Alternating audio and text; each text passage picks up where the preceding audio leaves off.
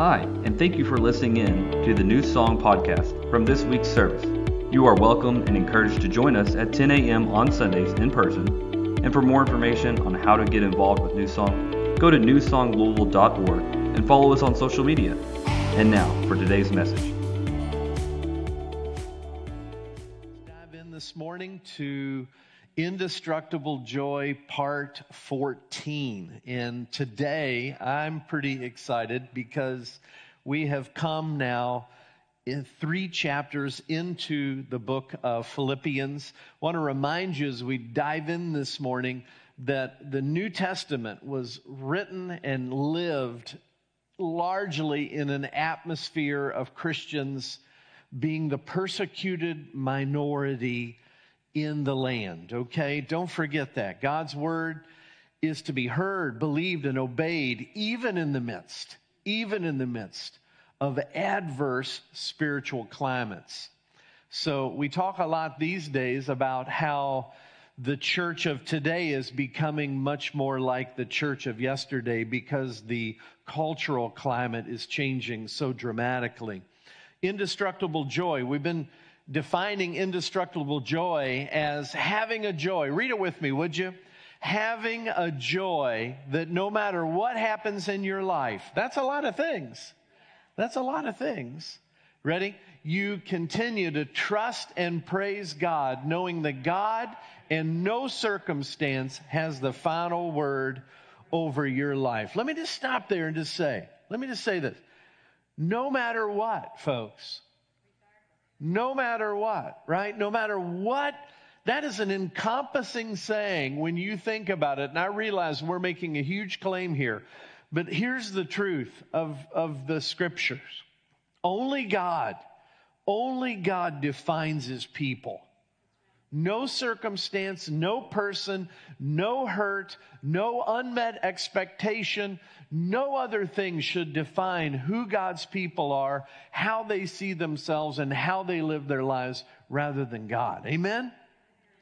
Indestructible joy. So we're in the book of Philippians. We're coming to my favorite passage in the whole book today. I'm excited about it. I'm praying the Lord will just fire you up today as he's firing me up about this passage. But I want to I want to kind of catch us up just real quick as we lead into Philippians 3 12 through 19. So, just prior to this, Paul has kind of given us his pedigree.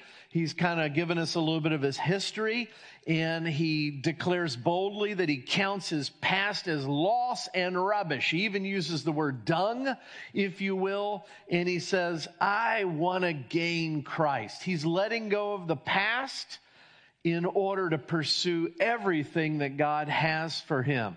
He wants to know the power of Christ's resurrection and and by the way, the power of Christ's resurrection, amen, is alive and at work in every one of our lives. It's that power, if you will, the touch of God that rises dead things to life again.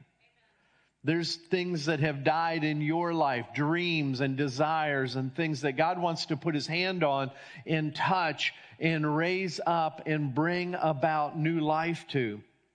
And Paul goes on and says, I want to know the fellowship of Christ's sufferings. This is not, that's not one that when you walk into the Christian bookstore, you don't see the little refrigerator magnet in the fellowship of his sufferings. That's not one that you often see, the little plaque, you know, that you can put on your desk. Paul's saying, I want his heart.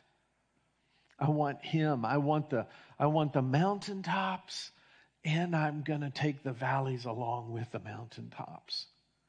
I want the power of the resurrection, and I want to, I want to also come into such connection and such intimacy with Jesus that even his sufferings, I embrace them in my own life. Paul is saying, I want everything he has for me. And we're going to see as he continues today that, that Paul has a healthy and a holy fear that he does not want to miss out on anything that Jesus has for him on this earth.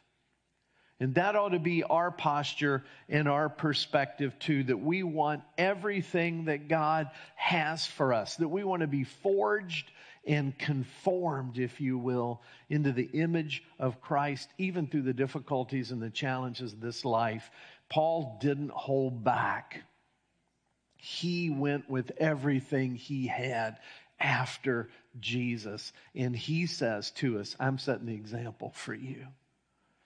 I do a little thing here. It's kind of become a tradition for me. Whenever I walk up here and I get ready to start the service, I always look at our worship guys. And one thing I say to them almost every Sunday is, guys, don't hold back. Don't hold back. Give Jesus everything here this morning. And, and I want to say it to all of you here this morning. Don't hold back anything from the Lord. Give him your all and this morning, along with Paul, press forward into running the race well for God's glory and determine you're not going to let anything be missed that He has for you in this life. Philippians chapter 3. Let's go there this morning, verses 12 through 19. Paul says, Not that I've already attained or am already perfected but I press on that I may lay hold of that for which Christ Jesus has also laid hold of me. Brethren, I do not count myself to have apprehended, but one thing, one thing I do, forgetting those things which are behind in reaching forward to those things which are ahead, I press toward the goal for the prize of the upward call of God in Christ Jesus. Therefore, let us, as many as are mature, have this mind. And if in anything you think otherwise, God will reveal even this to you. Nevertheless, to the degree that we've already attained, let us walk by the same rule. Let us be of the same mind. Brethren, join in following my example and note those who so walk as you have for us for a pattern. So, for many walk, of whom I've told you often and now tell you even weeping, that they are the enemies of the cross of Christ, whose end is destruction, whose God is their belly, and whose glory is in their shame who set their mind on earthly things. Would you pray with me? Let's bow our heads together. Lord, we pray in Jesus' name.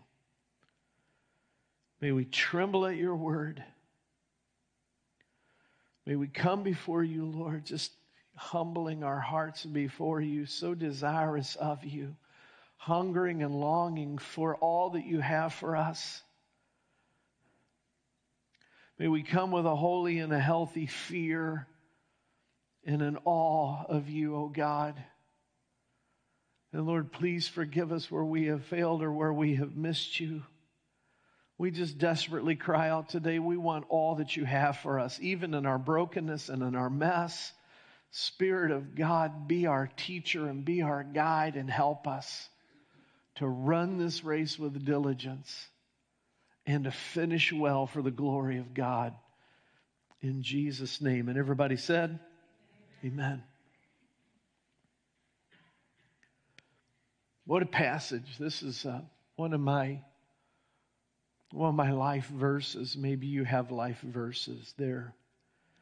Verses of scripture that quite honestly have just become so precious and dear to you that, you know, oftentimes even when I just sign something, I'll put under my name Philippians 3 12 through 14, a, a portion of this passage we just read.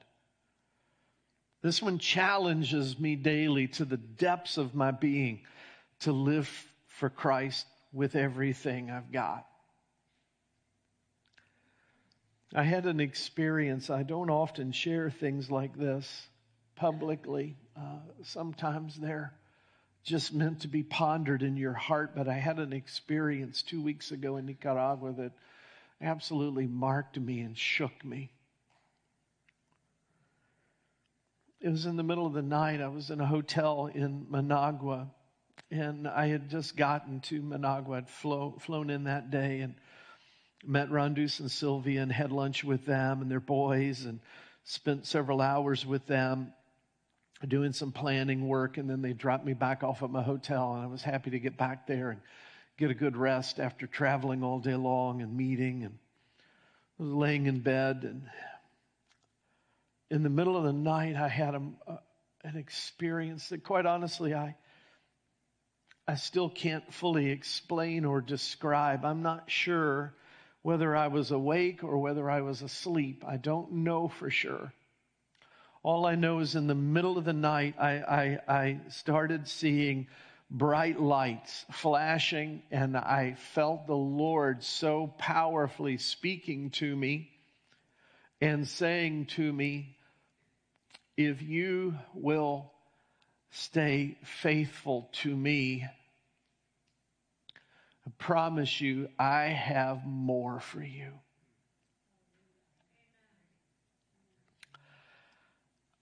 It shook me. I, I, however, in the dream or awake or a vision, whatever it was, I repeated it several times over in my heart and my mind because it, it shook me. It, it was powerful. I've never in my life had an experience like that. The next morning, when I woke up for the day, my alarm went off. The first thing I did was grab my phone and journal it because it was so fresh still upon my heart. And Paul, he's really kind of giving us a, a, a passage here, a, a thought here, a, a, a passionate plea, if you will, to continue to pursue the Lord and be faithful to Him because He has more. He has more for every single one of us here today, more for everyone that's watching. He has more for you. He's going to give us some powerful principles that'll help us to pursue Jesus intentionally and, and dare I say, aggressively. Because I'm telling you, the day is upon us where we're going to have to we're going to have to move forward aggressively in our faith, or we're going to get swept away by the culture. And Jesus doesn't want you to miss out on anything He has for you. He wants you to enter into those heavenly gates, if you will, having fulfilled your complete destiny in Him while you were here on this earth. And you'll notice it's, it's very interesting because Paul gives us some principles, and these principles start with, I have not. I have not. And I want to rehearse them with you real quick and just kind of go through them. He says, I have not attained. I haven't fully received. I haven't, I haven't taken hold of everything that God has for me. I haven't experienced everything there is to experience in God. And he's basically saying, guys, I know there's more. I haven't exhausted an inexhaustible God. I haven't drawn everything from the well that never runs dry. There's more to experience. There's more to understand. There's depths to dive into that I haven't yet attained. I've not been perfected. I, am not finished. I haven't experienced, if you will, the totality of God's transforming grace in my life. In other words, he's saying there's more for God to deal with in me. I don't know about you, but I feel that so heavily at times in my own heart and my life. God, there's still so much you need to do in me. So gracious, so glad for your grace and that you've dealt with me so graciously over the years. You've just been kind enough to show me little parts of, of my rough edges and, and help me smooth those downs. But, but Lord, it, there's just more and there's more and there's more to be dealt with. And I just got to tell you here, church, this morning, there's always going to be more that He wants to deal with in your life because you're going to need more and more transformation. It's, it's, you know, we ought to really hang signs around our necks that just say under construction. You know what I'm saying? John will put a little bit of that yellow tape, you know, that caution tape. Uh, under construction, you know, excuse our mess. Excuse the mess of me because God's still working on me. Know there's more to be had of God, more to embrace of His change, more perfecting that needs to take place. B.F. Westcott said it this way the mark of a saint is not perfection. By the way, Paul's not using the word talking about the word. The word doesn't mean absolutely perfected. The mark of a saint is not perfection, but consecration. A saint's not a man without faults, but a man who's given himself without reserve to God. And then he says, I've not yet apprehended. He's, he's using some aggressive language through this whole passage. He's, he's using uh, wartime metaphors and athletic metaphors. He, he's saying, I've not eagerly taken, seized, or possessed my ultimate destiny yet. And again, none of us have either. There's still more. He says, I, I know I'm still not completely fulfilled. Let me just say to you this morning, and for me, this is hugely powerful and important. It's not how we, or how we finish life in Jesus is as much a part of our destiny as how we started our life in Jesus. There's a lot of us in the room. I, am one of them. I'm on that other side of the hill and I'm coasting down and I'm looking toward the end and I'm going, okay, God, man, we've had a good run and it's been awesome. And, and I have loved serving you with every bit of my being for the past 37 years. But God, help me to finish well because if I don't finish well, none of the rest of that's going to count.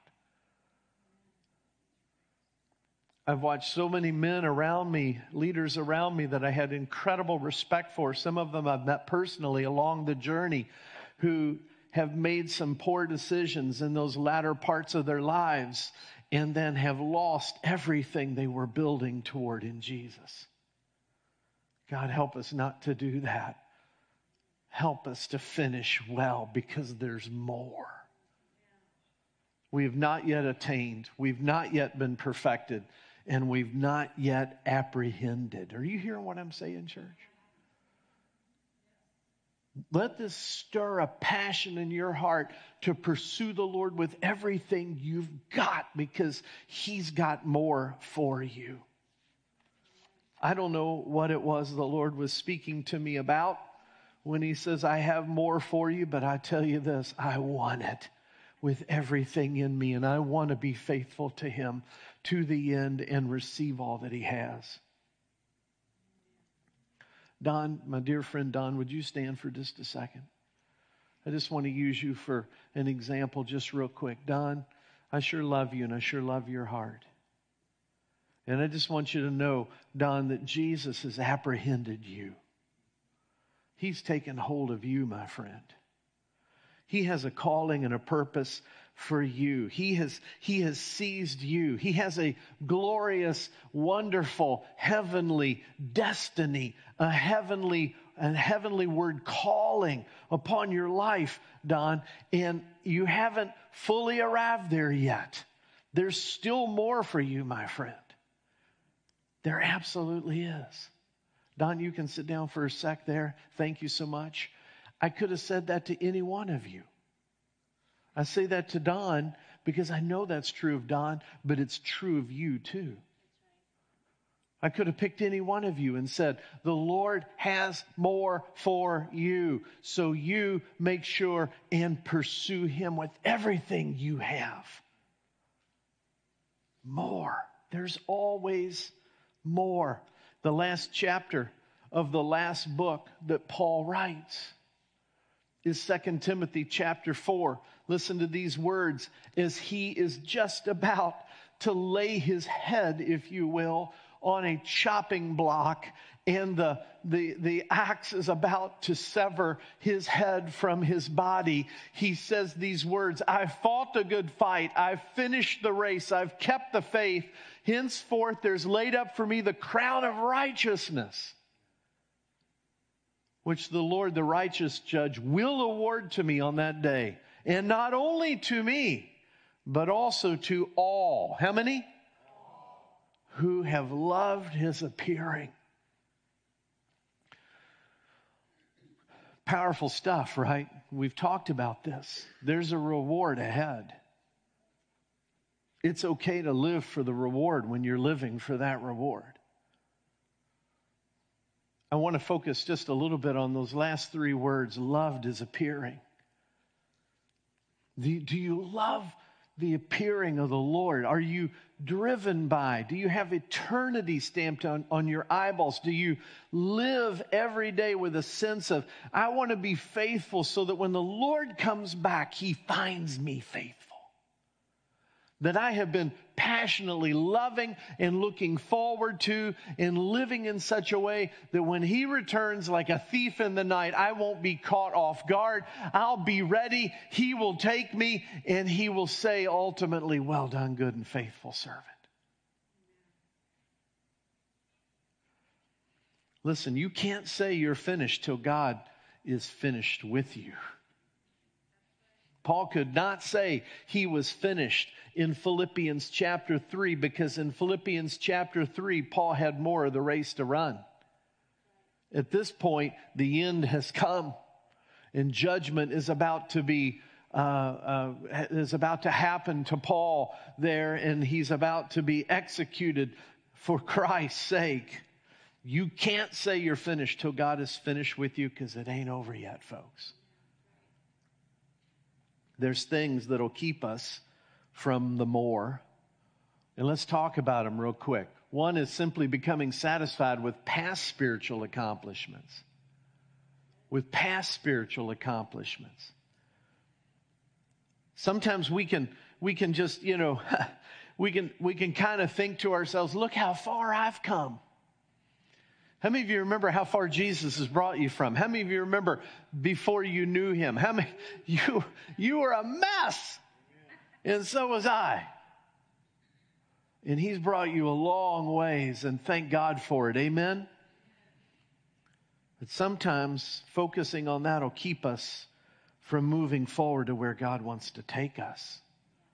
Sometimes past successes can lead us to a place of current complacency where we just start to man i've i've given the lord a lot. I've lived a lot. I've tithed a lot. I've volunteered at church a lot. I have i have done all these things and now it's time for me to kind of set back and coast a little bit kind of coast on into the to the to the finish line A.W. Tozer says complacency is a deadly foe of all spiritual growth. Acute desire must be present, or there will be no manifestation of Christ in or to his people. Complacency. C.S. Lewis writes this in the Screwtape Letters. He says, The long, dull, monotonous years of middle aged prosperity or middle aged adversity are excellent campaigning weather for the devil. Sometimes we just start to, you know, let down, ease up, not near as passionate as we used to be for Jesus. We need to be careful about that. Complacency ruins our spiritual our relational and our professional lives. Complacency. Sometimes I love little plays on words. And I want to share one with you here this morning. Complacency must become, come, play, since He calls us to more. Come, play, since He calls you and I to more. Don't sit back. Don't rest on your laurels. Don't think, you know, I've already achieved, I've already accomplished, I've already given so much. No, there's more for you. And by the way, experiencing more means greater challenges. And sometimes that's the reason we start to pull back at some point in our spiritual journey. More means we're willing to be stretched. More means we're going to have to take steps of trust and faith in God. More means more uncomfortable situations you may find yourself in where only faith will get you through. It's challenging. It's easier to settle for what you've already accomplished than stretching for more. Let me ask you this question. How many of you this morning would say, hmm, Okay, we're going to use a little athletic analogy here. Are you in the game? Are you on the bench? Or have you found yourself moving on up into the bleachers and just kind of spectating and watching from afar? Let me just say, more means you're in the game and you're living with everything you've got to please the Lord. 37 years, folks, that, that, that Tracy and I have been in full time ministry, and I have never regretted going where Jesus has led me. I know him better today because I've been willing to follow him every day for 37 years. He takes me to new places in him. And, and then you know what he does? He, he takes me to a new place in him. And then he takes me to a new place in him. And then he takes me to a new place in him. And then he stretches me again. And then he stretches me again. And it's wonderful. How many of you hear what I'm saying? There's not a time and a place just to sit down and go, okay, man, it's been a great journey, but I'm just, I'm retiring. Have you ever noticed there's no such thing as retirement in the Word of God? I'm not saying you don't step aside from your job at some point in your life, but you should never step aside from your calling in Christ. We can become, if we're not careful, like Israel coming out of Egypt before they made their way into the promised land. Deuteronomy chapter 1, let me read it to you real quick. Now it came to pass in the 40th year, in the 11th month, on the first day of the month, that Moses spoke to the children of Israel according to all that the Lord had given him as the commandments to them. After he had killed Sihon, king of the Amorites, who dwelt in Heshbon, and Og, king of Bashan, who dwelt at a hard name, uh, on this side of the Jordan in the land of Moab, Moses began to explain this law, saying, The Lord our God spoke to us in Horeb, saying, You've dwelt long enough at this mountain. Turn and take your journey and go to the mountains of the Amorites, to all the neighboring places in the plain, and the mountains, and the lowland, and the south, and on the sea coast, to the land of the Canaanites, and to Lebanon, as far as the greater river, the river Euphrates. See, I've set before you the land before you. Go in and possess the land which the Lord swore to your fathers, to Abraham, Isaac, and Jacob, to give them and their descendants after them. It's interesting, right? God delivers the children of Israel from Pharaoh. They, they march out of Egypt. They come to Mount Sinai. They stay there for a year. They start seeing the challenges. They start pulling back. They start grumbling and complaining. They start walking in unbelief instead of faith. They start seeing giants instead of how great God is. They weren't willing to face the challenges. They complained about the manna that was being provided every day. What is this stuff? You ever felt like that before? God, what are you doing? Where do you have me? What's going on? How long is it going to take? And guess what? The 39 years or the one year becomes another year and another year until it's 39 years. And then God says in that 40th year, guys, come on. It's time to get moving. It's time to get moving. 39 years of complacent wandering just wandering around the desert instead of conquering possession. Complacent wandering instead of conquering possession. And God says, You've dwelt here long enough. Turn, take your journey, and see what I have for you. What kept them wandering? The challenges of the promised land, the giants, the armies, the territories, the resettling. And they start to cry out, Oh, that we just stayed in Egypt. And by the way, did you notice Reuben, Gad, and half of Manasseh stayed on the east side of the Jordan River? Never even went into the actual promised land. That was the, that was the pagan land, not the promised land. Complacency over yesterday's accomplishments and the greater challenges of today's promised land keep many a saint on the east side of the Jordan. So close they can see it, just on the other side of the river. but they camp out on the east side. Unfulfilled destiny, not experiencing everything Jesus has for them. You living on the east side of the Jordan? Only you know. Are you doing everything God's called you to do in this life? Let's turn our attention to what Paul intentionally and aggressively did. I love this passage. This is the passage that I love to sign. He says, One thing I do. That's the way we translate it in English, right? In Greek, it's just heis. It's the numeral one. It's this, Paul says, one. One. It's not eloquent. Might not be the, have been the, the best koinonia Greek of the day. But there's no doubt about this. He's a man of singular focus. He just says, one.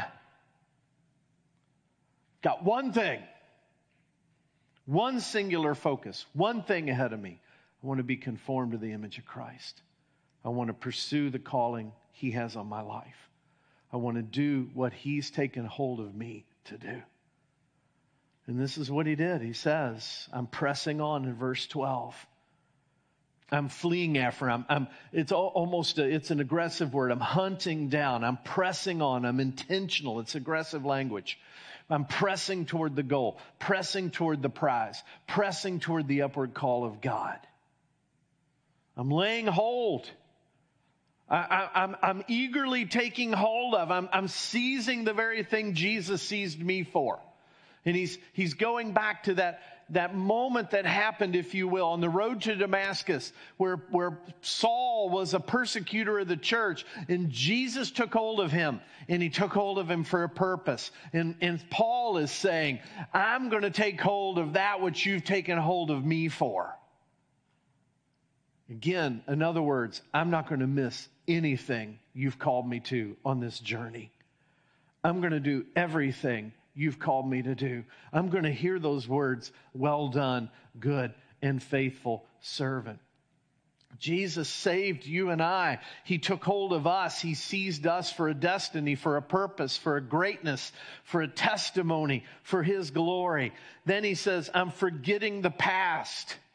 And by the way, there's two parts of your past that need to be forgotten. The good past that contributes to complacency, all the good things you've done, where you can sit back and rest on your laurels and gone, man, I've served for so long and I've given so much. It's okay to look back, by the way, from time to time and draw encouragement from that past, but don't let complacency settle in and don't camp out there. There's also a bad past and we all have it, right? That contributes, if you will, to a paralyzing shame that'll try to stop us short of the goal. You know what we need to do about that bad past? Just wipe our hands off and go, thank you, Lord, that it's gone and it's cleansed and it's no more and it has no hold on me. It's been removed by the blood of Jesus. Amen, church? And then he says, I'm reaching forward. I'm, I, am stretching. I'm straining. I'm yearning. I know there's more. I know I haven't attained it all. I know I haven't been perfected. I know I haven't apprehended everything there is. I need to keep growing in God. And then he says, I'm thinking right. Did you notice that in the passage? He says, Therefore, let us, as many as are mature, have this mind. Let us be of the same mind, this attitude about things. I'm not going to think my destiny is going to be fulfilled by being just unintentional and lazy and wandering. No, it's going to take some intentionality and some, some sweat and blood and tears and striving after. And know I've got to be intentional, just like Jesus was just like Paul was. I need to follow their example. Then he says, I'm walking orderly. Let us walk by the same rule. And, and he doesn't mean just some kind of meandering, you know, wandering around. There's so many people in the church today just meandering and wandering, you know, just kind of wandering around. He's using a military term. He means to march in step, in lockstep with the Lord. I'm going to walk that same way. I'm going to march in rank, orderly, intentional, deliberate, purposeful. No more wandering aimlessly, no unintentional meandering. And then he says, I'm going to follow the successful. Brethren, join in following my example and note those who so walk as you have us for a pattern. One of the things I love, I love, I love is the the, the spiritual heroes of the past that I can glean from by just reading their biographies. How many of you have ever read a great man or woman's biography from the past? It will inspire you, it will encourage you, it will deepen and strengthen you to walk through the challenges and the difficulties. Some of us were like, I wish I had a mentor. You can. Go to the bookstore, there's lots of really good ones. I'll name a few to you if you need them, by the way. And their lives will encourage you and deepen your life and, and give you an example to follow. Imitating, Paul says, imitate him and others as they imitate the life of Jesus. Watching, learning, observing, asking, reading, obeying from the lives of other great spiritual men and women. And then he does something very interesting. He says, I have no intention of following those who are actually the enemies of the cross. This is an interesting part of the passage. If you go and you reference most commentaries out there, they're going to tell you something that's pretty shocking. He's actually talking about people who are in the fellowship and in the church. He's not talking about people who are outside the church. I want you to think about this with me because it should, it should shake us a bit.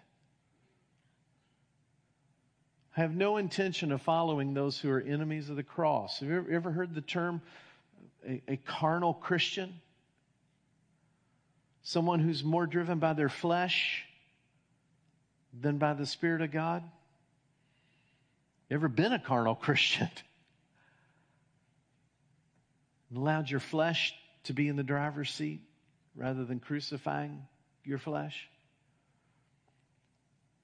He says about these enemies of the cross because we're all called to pick up and carry a cross, aren't we? And to pick up a cross, you have to crucify. The whole point is crucifying something, which is our flesh, whose end is destruction. These people don't have any desire to pick up a cross. They like the fellowship. They like the free coffee. they like coming and hanging out. But when the rubber meets the road, are they really surrendering their lives, giving their all? Whose God is their own belly. That means, that means the appetites of the flesh carnal appetites, whose glory is in shameful things, who set their mind on earthly things. These are the principles that lead us to experiencing everything Jesus has for us and fulfilling our destiny. The ones Paul talked about just a bit ago, right? I'm pressing on, I'm laying hold, I'm forgetting the past, I'm reaching forward, I'm thinking right, I'm walking orderly, I'm following the successful around me. I want to end with this. Matthew chapter 11, verse 12. Really important verse. There's two interpretations of this verse, and both of them are equally valid. From the days of John the Baptist until now, the kingdom of heaven suffers violence, and the violent take it by force. The first interpretation is this, and it's valid that there's a demonic, violent opposition that's happening all around us constantly, day in and day out, to the kingdom of God advancing in this earth. How many of you have ever experienced that? It's called spiritual warfare. It's called the enemy doesn't like it when you start taking ground. The enemy doesn't like it when you start believing the promises of God. The enemy doesn't like it when you start getting up and having a devotion time. The enemy doesn't like it when you start reading God's word. You name it, even little things like that. You try to set a devotion time, and before you know it, your mind is filled with all kinds of distractions. You've sat the Bible down, you've gone off and done something else, and you've totally forgotten about your devotion time. How many of you that's ever happened to you? There's just opposition. There's actually demonic, violent opposition to the advancement of the kingdom of God. And the enemy is trying to overtake and overcome the people of God. The second interpretation is simply this there's a holy, violent, aggressive attitude that you're going to have to have if you're going to experience the fullness of the kingdom of God in your life. The kingdom of God won't be apprehended by the passive because there's way too much violent opposition in the way. Violent ones take it by force. The second interpretation that I just told you is true because the first one's true. Do you understand that? The first one is true. There's a violent resistance against the kingdom of God. Therefore, the second one, there's a need for a violent, aggressive attitude to have if you're going to experience the kingdom of God in your daily life. There's massive opposition from the enemy, so you and I have to move forward aggressively, standing on, believing, trusting, praying, serving, giving. Listen, don't hate spiritual exercise, folks. Get intentional, get aggressive, get violent, get forceful. Stand up, stand on the promises, believe the Lord, take the kingdom of God, and let it take you, and then you'll experience everything Jesus has for you and fulfill your destiny because there's more. There's more, church. Would you bow your heads, close your eyes for a moment? Lord, help us not to miss the more of your kingdom. Help us, like Paul, to stretch, to reach, to press, to apprehend, to take hold of, and to run the race and finish the fight. Help us, God. Help us to not be caught off guard. Help us not to become complacent.